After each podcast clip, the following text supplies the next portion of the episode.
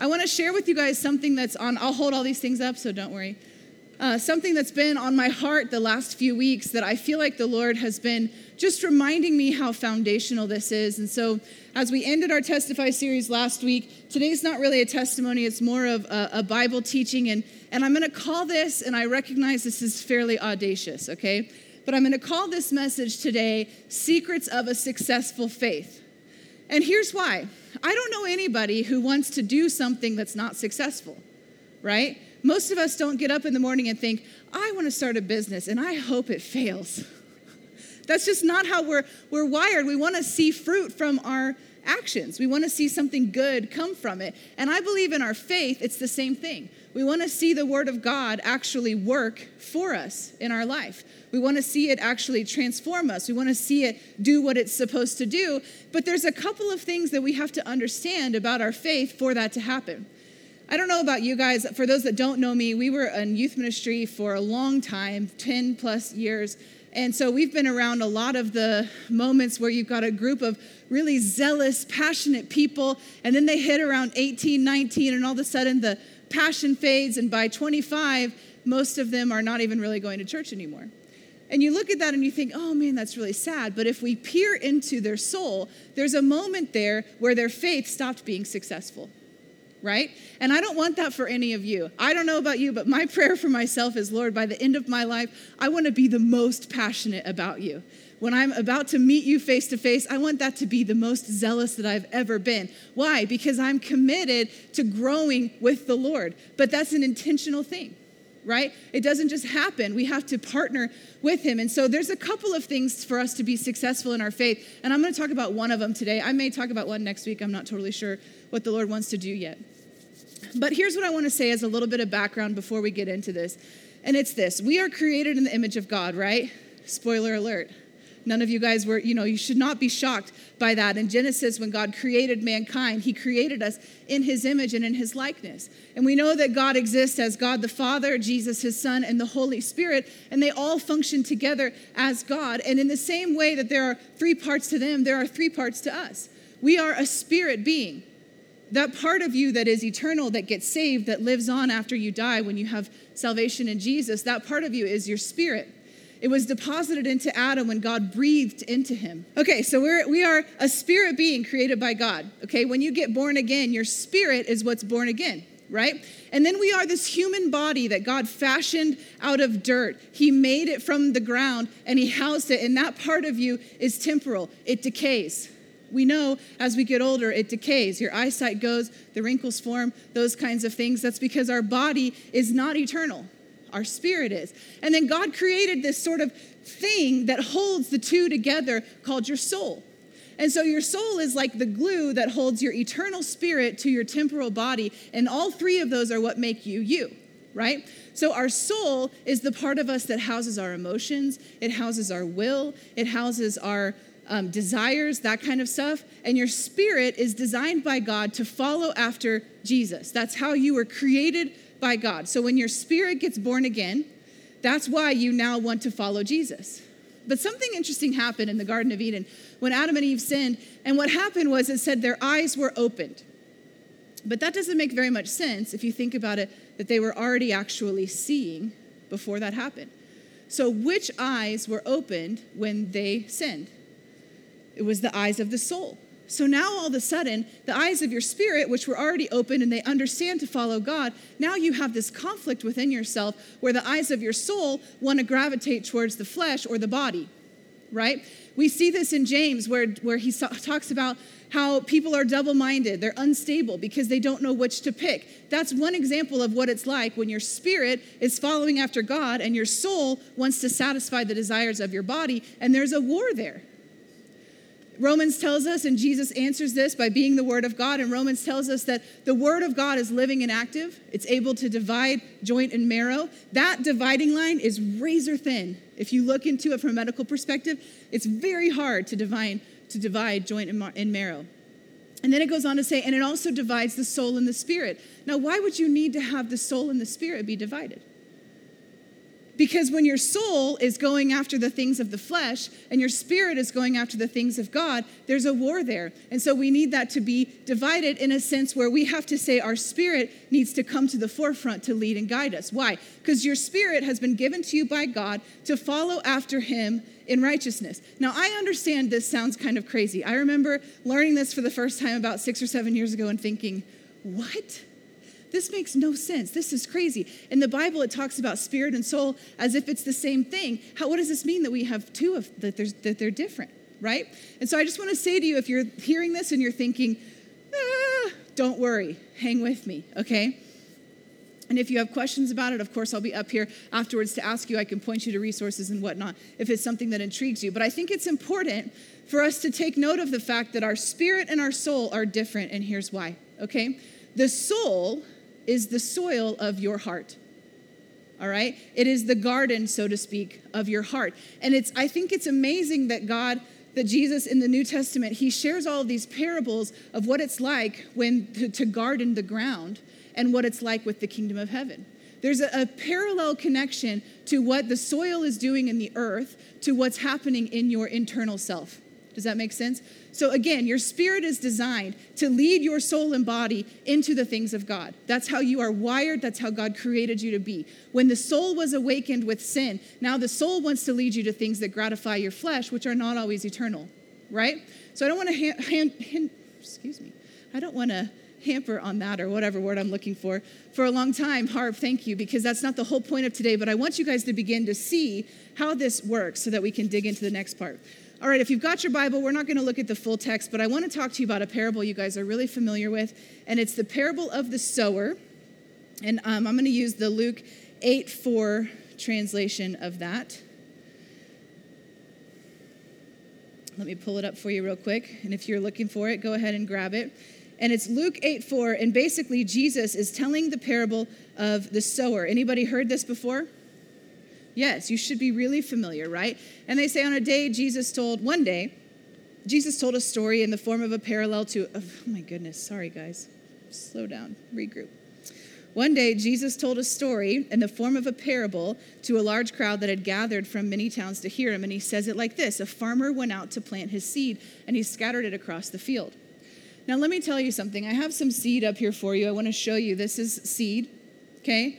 I want to show you how small this seed is. And this is just grass seed. But I don't even know if you can see from where you are how small that really is.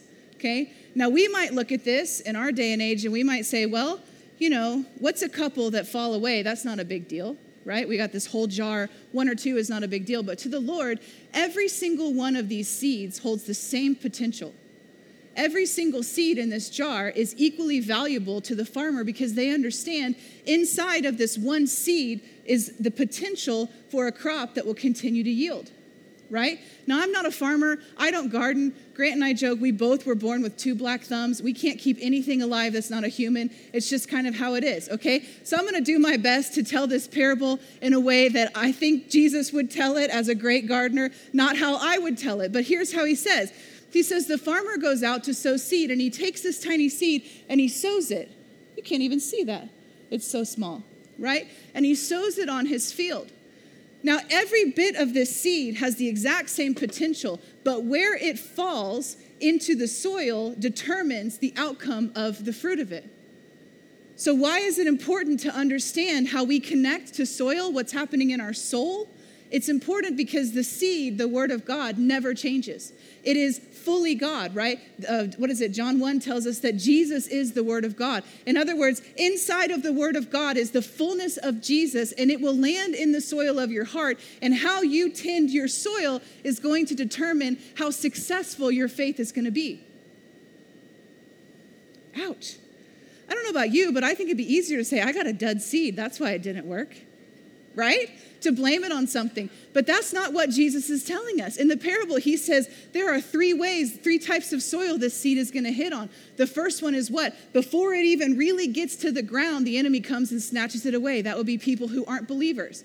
That's one way you could interpret that. And then he says the seed is going to fall, uh, fall on soil that's rocky and has weeds. I thought about pulling some of my weeds in my flower bed to bring to show you, but you know, you can just drive by my house later and see them because they're out in full glory with our dead tree. It's so amazing, this parable that I'm telling you today. But, anyways, that seed, that full of God potential, falls on the ground with weeds and rocks, and it springs up a little bit because inside of it is the fullness of God. But it can't stand because the soil cannot hold that life.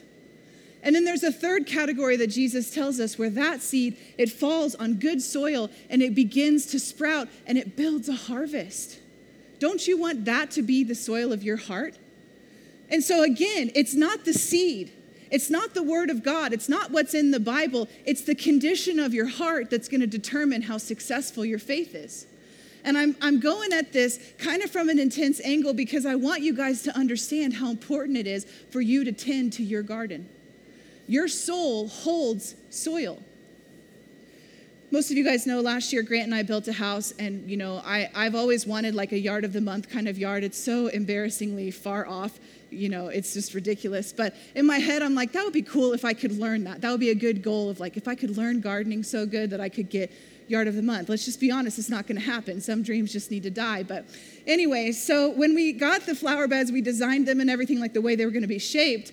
And so we, they were filled with dirt, right? Because we bought this land and it had dirt. And it has this really interesting looking, I don't know if you can see, it's a little moist, but you guys are familiar what dirt here looks like. It's gross, right? I grew up in Missouri. We don't have red dirt. This is a unique to Oklahoma thing where the dirt is red. And so this is the kind of ground that we were given with the house.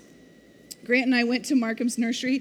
He spent an hour on his own. We spent another hour together asking people, why do our plants die? Okay? And for example, we had this magnolia tree. It was a prophetic thing to me. It was a beautiful tree in the backyard of our last house. Within a year, it died. It was very sad, but very true to who we are. And so I looked at this man and I said, Why did my tree die? And he looked at me and he said, Well, did you put pecan shells down? And then I looked at him and I thought, but thank the Lord I didn't say, What kind of sorcery is that?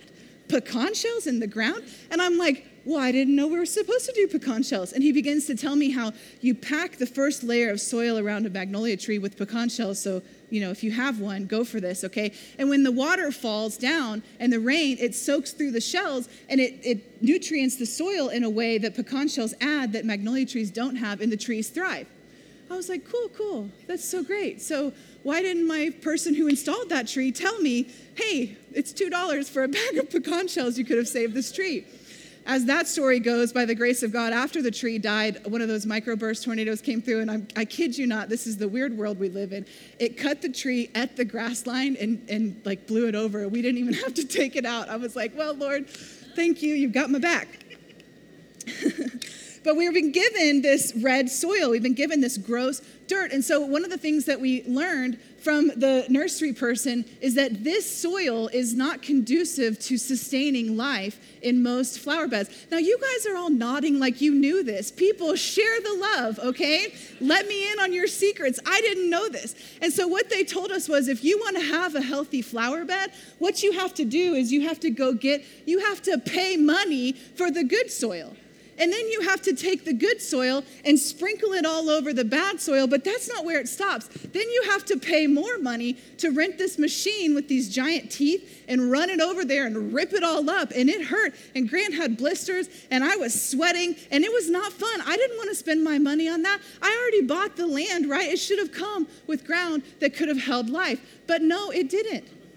And here's what I want to tell you our sinful nature is like that sometimes. We don't get to pick what type of land we were given, we don't get to pick the type of home we were born into, the type of sin that we want to gravitate to. Sometimes that just is what it is. But we do get to pick what we do with that flower bed. We do get to pick, we get to tell our soul, like David did in Psalms, you don't get to be downcast. I'm going to be led by my spirit. In other words, he says, Why are you downcast, O my soul? Put your hope in God. Why? Because he recognizes his soil is starting to turn to something that can't bring life. And he doesn't want that. So he lets his spirit lead him and do the hard work. I don't know about you, but sometimes I think, well, salvation is free, so it shouldn't be too costly to become like Jesus, right? But the bottom line is that salvation is free, but following Jesus costs you everything.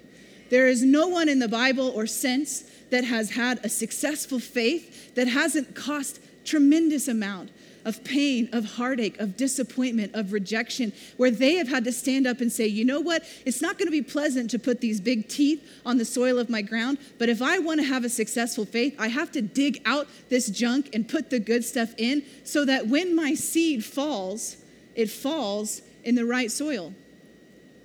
And when it falls in the right soil, it will bear fruit. Why? Because every single seed has the same potential. Jesus doesn't waste one seed, but we get to determine how reproducible it'll be. It's good, right? It's hard. I recognize that. All right, I want you guys, um, if you can put up the Galatians 6, I want to share with you this. excuse me. I want to share with you this verse, and I recognize this is sort of a heavy morning, but I think it's good. You know, sometimes when we're dealing with what's really going on in our heart, it's a little bit like a surgical procedure. It's like you really don't want to do it, but you know you have to, you know, and the whole time you walk up to the door, it just feels bad. I don't know if you've ever had an outpatient surgery like that or something where you're just like, man, I don't want to do this, but it's for my good, right? And so, and that's a little bit what it's like when we're dealing with our soul. So here we go Galatians 6 through 7 through 10. This is from the New Living Translation. I normally don't um, preach that to you, but I really liked the way it talked about this. And it says this Don't be misled. You cannot mock the justice of God. You will always harvest what you plant. Those who live only to satisfy their own sinful nature will harvest decay and death from that sinful nature. But those who live to please the Spirit will harvest everlasting life from the Spirit. So I love this part. So let's not get tired of doing what is good. At just the right time, we will reap a harvest of blessing if we don't give up. If we don't give up. What is he saying here? He's talking about something that I think is really important for us. Let me see if I can take this mountain and make it into a little pea. What do we do with sin in the new covenant? Right? In the old covenant, our sin was paid with blood, animal sacrifice, and then, of course, Jesus became the final sacrifice, the final blood payment for your sin. But since that point forward, we actually still have sin in the world, even though the punishment has been taken. I believe that God created a law that is in effect an unseen law, just like the law of gravity, right? The law of gravity exists in this place. We're all standing here because of gravity. Thank you, Jesus, right? God will not change the law of gravity because that would be the end of the world he designed. Even though he could, he won't because that's how he designed the structure to work. In the same way that the law of gravity is this true, he created the law of sowing and reaping. It is an unseen force that exists, and it so exists that other religions will actually acknowledge that it's a law as well. You see karma. Eastern religions have reincarnation. What is all of that? It's God's law of reaping what you sow, taking shape as other people are trying to understand it, devoid of the wisdom of Jesus. Right? So, this is so true, even God can't change it. Now, you might say, hold on, what does that mean? Can't God do everything? He can, but He won't. Why? Because it is a system of justice he has created in the world where there is still sin here, even though the payment of sin has been dealt with. Does this make sense? Okay, and so here's what it's like when we make bad choices, we will reap bad choices. See, there's this thought in Christian life, especially in hyper grace movement Christianity, where there's like sin no longer affects anything. And so we can do whatever the heck we want because God's already paid for it, and well, who cares? But in the Bible, that's not what it's saying, right? I love how Paul says it, where he says, Does grace abound so that sin can abound? By all means, no. What does that mean? It means that the grace of God is so thick and palpable, not so that you can go on doing whatever you want to do, but to give you a ladder up out of your hole right? To give you permission to change, to give you an avenue to come into sanctification. So here's what it's like we get born again, our spirit is saved, but then our soul holds the memories of all of our sinful patterns. So our soul has to be cultivated, it has to be transformed, it has to be washed in God's presence, it has to be healed. Sometimes it needs to be delivered, and then we become more like Jesus, right? But our soul sometimes holds the memories of our old patterns of flesh. And so, God, understanding all of that, created this law of reaping what you sow so that there would be a form of justice on the earth before the final judgment day comes where He really justifies all the terrible things that have happened. Are you guys following me with this? This is an enormous concept I'm trying to sum up really briefly. So let's look at it, okay? You will always harvest what you plant. This is so important because in our day and age, I don't know about you, but I know a lot of people who will say all day long, oh man, man, brother, man, sister, I am planting, I'm planting the seeds, I'm doing the good stuff, right? And they're taking these seeds and they're saying it with their mouth, but what they're really putting in the ground is destruction. They're putting these tiny black balls of glitter. Just kidding. But you know what I'm saying? I could take this and I could call it this, but it's not to change it. I could say all day long, I honor people and I want to reap honor, but behind your back, I talk terrible about you. And I can say I'm sowing seed, but in reality, I'm just dropping black balls. And then I'm sitting there going, Well, why don't I reap honor in my life? Hello? I'm not sowing honor. Do you know what I'm saying? We can talk about this with finances, okay? And I know, put your seatbelts on because I'm not trying to offend you, but I am trying to show you some things, all right? We can say all day long, God, I want you to bless me. I want to be somebody that can hold your blessing. And then the Lord says, okay, so give. Give when you feel like your bank account's dry. And we'll be like, uh, Lord, I want you to bless me. I'm sowing my seed, God. I'm right, but we're not actually doing it. And then we turn around and we wonder why our bank account isn't changing, why our debt keeps racking up because we're not actually sowing the right thing. God will not be mocked. We will reap what we actually sow. Not because he's mad at you, not because he's frustrated with you, but because it's a form of his justice in the earth and because he knows if you will value what's in the seed, you will reap a harvest. Let me tell it to you one other way. It's like this in the same way that it works in the negative, it works in the positive, right? I don't know how many people, and I and this was my story for a while too. Lots of my friends and I, when we would spend time with Jesus and we would say, God, I'm gonna give you the whole month or the whole week or the whole year, whatever was the time frame. And every day I'm gonna meet with you. And I'm gonna get up at whatever time. And there are mornings when the alarm clock goes off and you're like, anything but that, right? And so I want you to look at it like this. I want you to look at it and say, when you're saying, Lord, I want to see you do something in my life, I'm choosing, what I'm choosing is a seed I'm putting in the ground. What am I going to sow? Because what I'm going to sow in actuality is what I'm going to reap. Not what I think I'm sowing, but what I'm actually doing. So if you want to understand the Bible, but you're not reading the Bible, guess what? If you want to understand prayer, but no prayers are coming out of your mouth, guess what?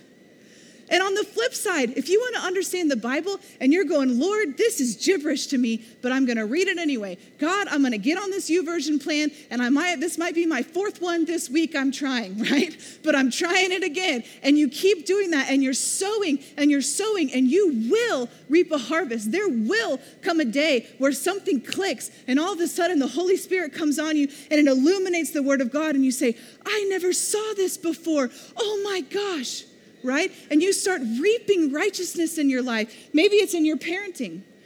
I can tell you, you know, everybody, every parent will tell you the kids are going to actually do what you do, not what you say, right? And so this is how I gauge what I'm really sowing. I watch particularly one of my children, you all know who it is, that's just like me, but I watch and I watch the kind of things she says.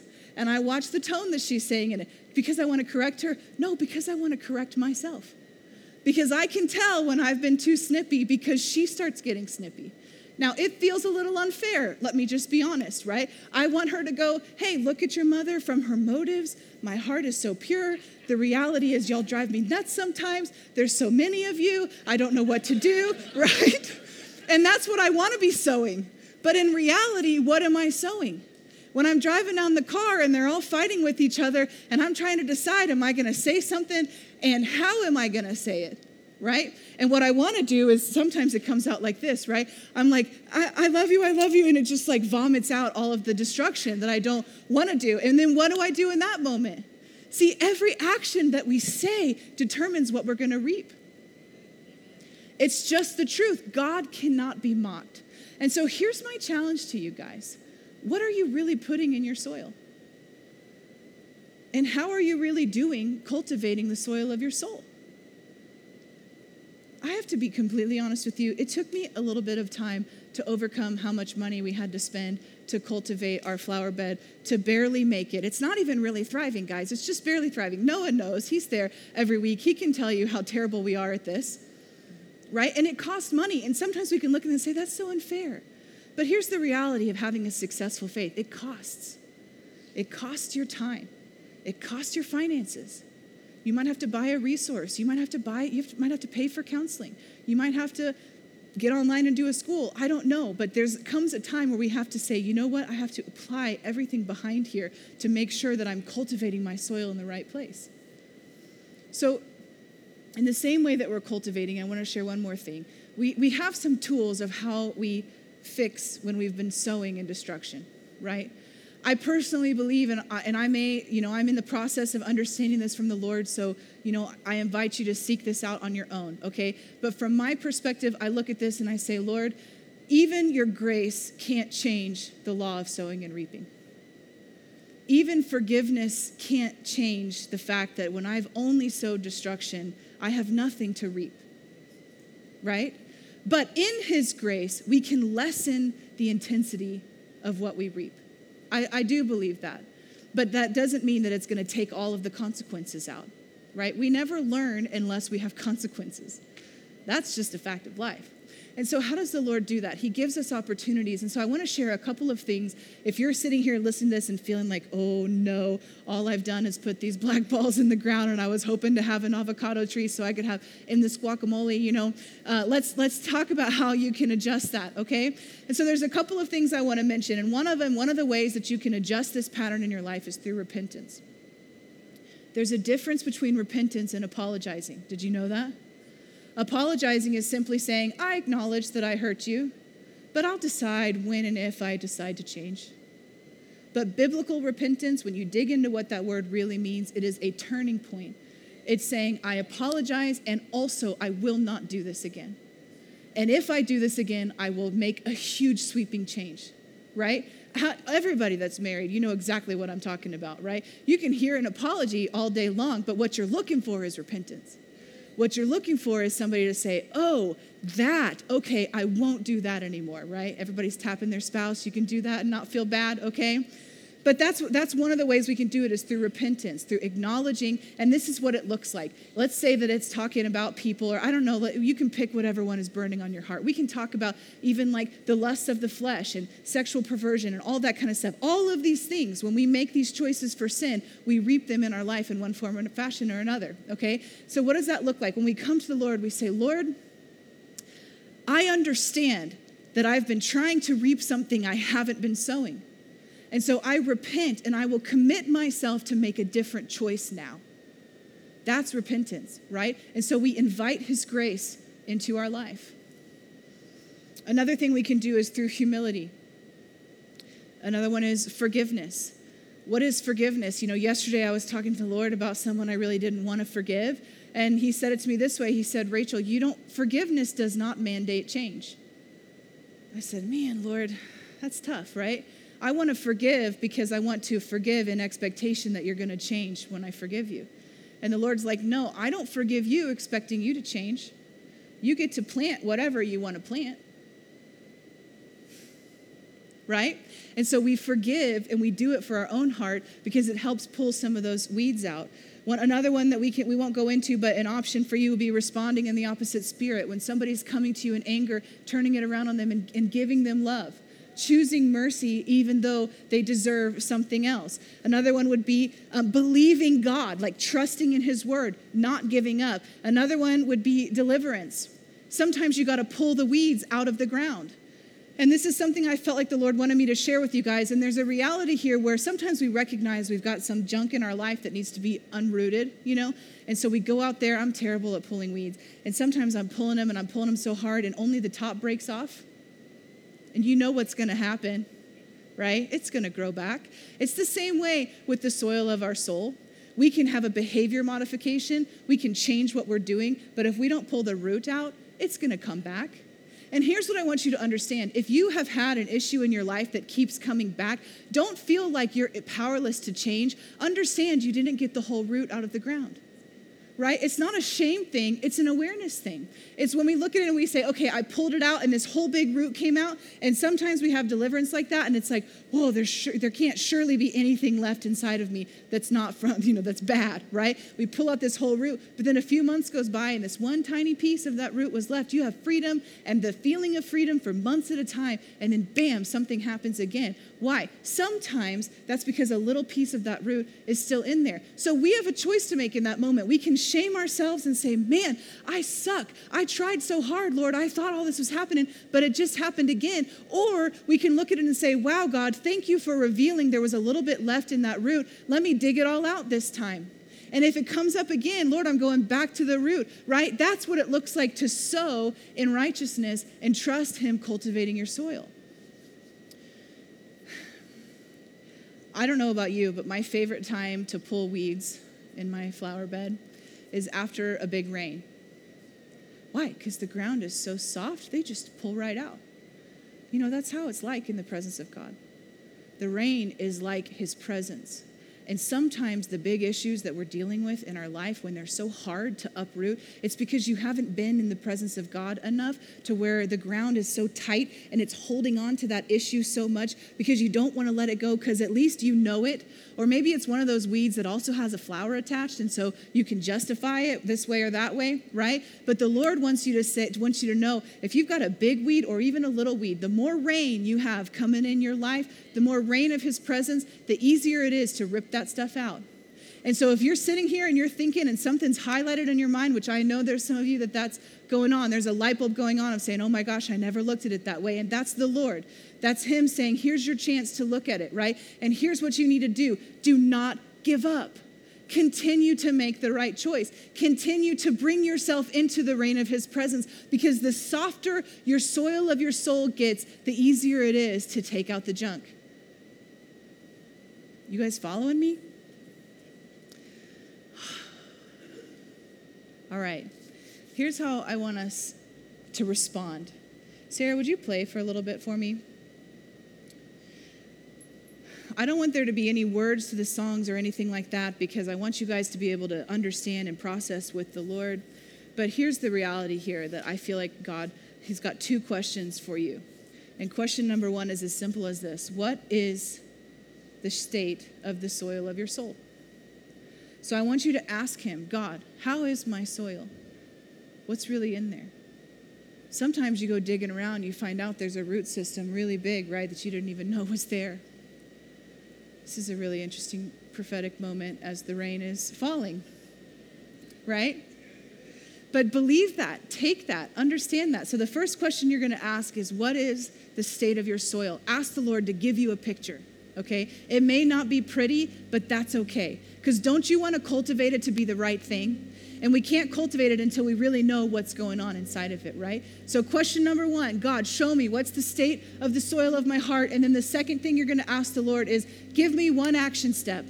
What's one thing I can do to begin to cultivate that soil into more of you. Okay? So I'm gonna move the table out of the way. You guys can spread out, lean against the wall, come up here, get where you can be with God because I really believe if you will submit your soul to Him, He will transform it in partnership with you right? The Holy Spirit is eager and so excited to partner with you to be your gardening buddy, to show you what kind of tools you need, to point you to those resources. And He will do that with so much grace. So you can, in just a minute, you can spread out around the room. I want to pray. Lord, we thank you so much that we are a people who will not give up. We thank you, Lord, that we are a people who will choose to deal with the soil of our heart so that when your word and your seed lands in it, that it will produce a harvest of successful faith in us. And so I just invite your transforming power in this room right now. And we bind up every voice that is not your voice, Holy Spirit. And we uh, let you speak to us, that you would show us what's the condition of our soul. And as we partner with you in this moment right now, Lord, would you speak clear? and directly to us in Jesus' name.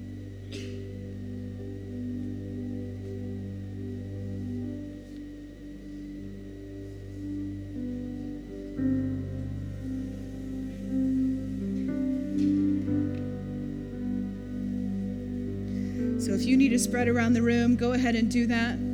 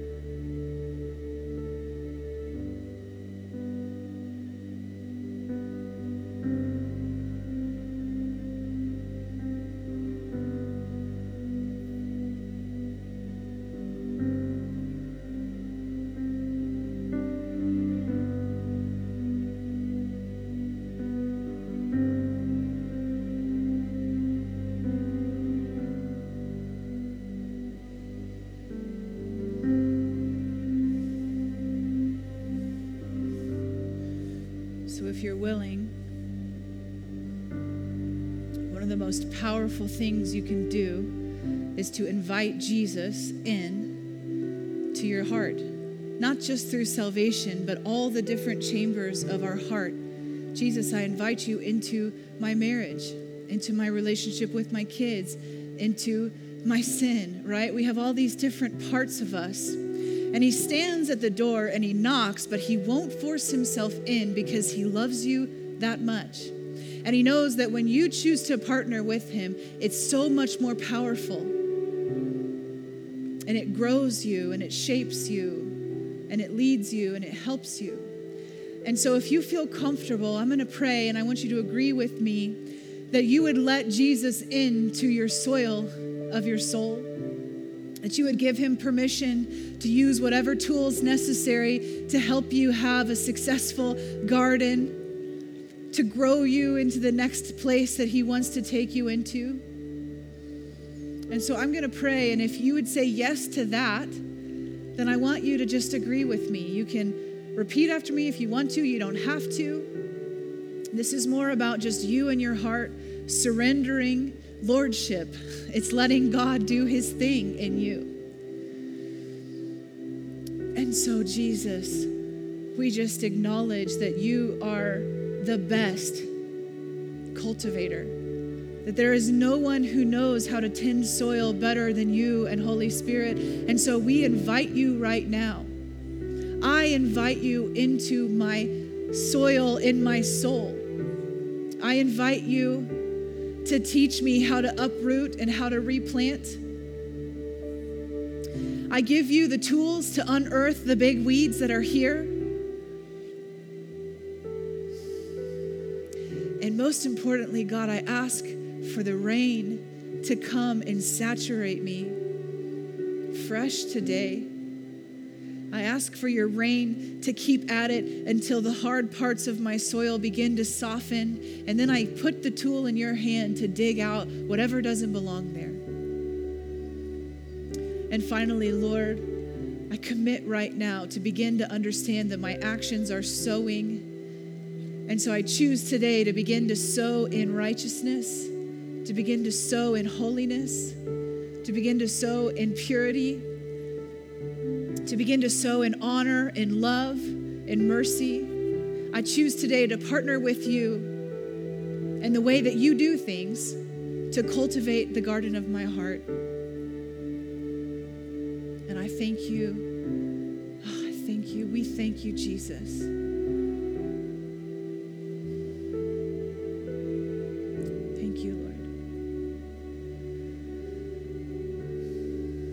So we're going to let Sarah continue to play. If you're still meeting with the Lord, don't leave this moment. Sometimes it takes a minute, but I know some of you have already finished meeting with God, and so you're welcome to head on to the lobby. Uh, we want to thank you for being here today. We want to thank you for opening your heart to the Lord. We know you have so many choices of what to do with your time on Sunday morning, and we consider it an honor to seek God together. We consider it an honor that you chose to be here to encounter the Lord. And so we bless you. We bless your week. And as it rains in the natural, let that be a consistent reminder of tapping into the rain of God as you sow and you sow and you don't give up. Be blessed, everybody.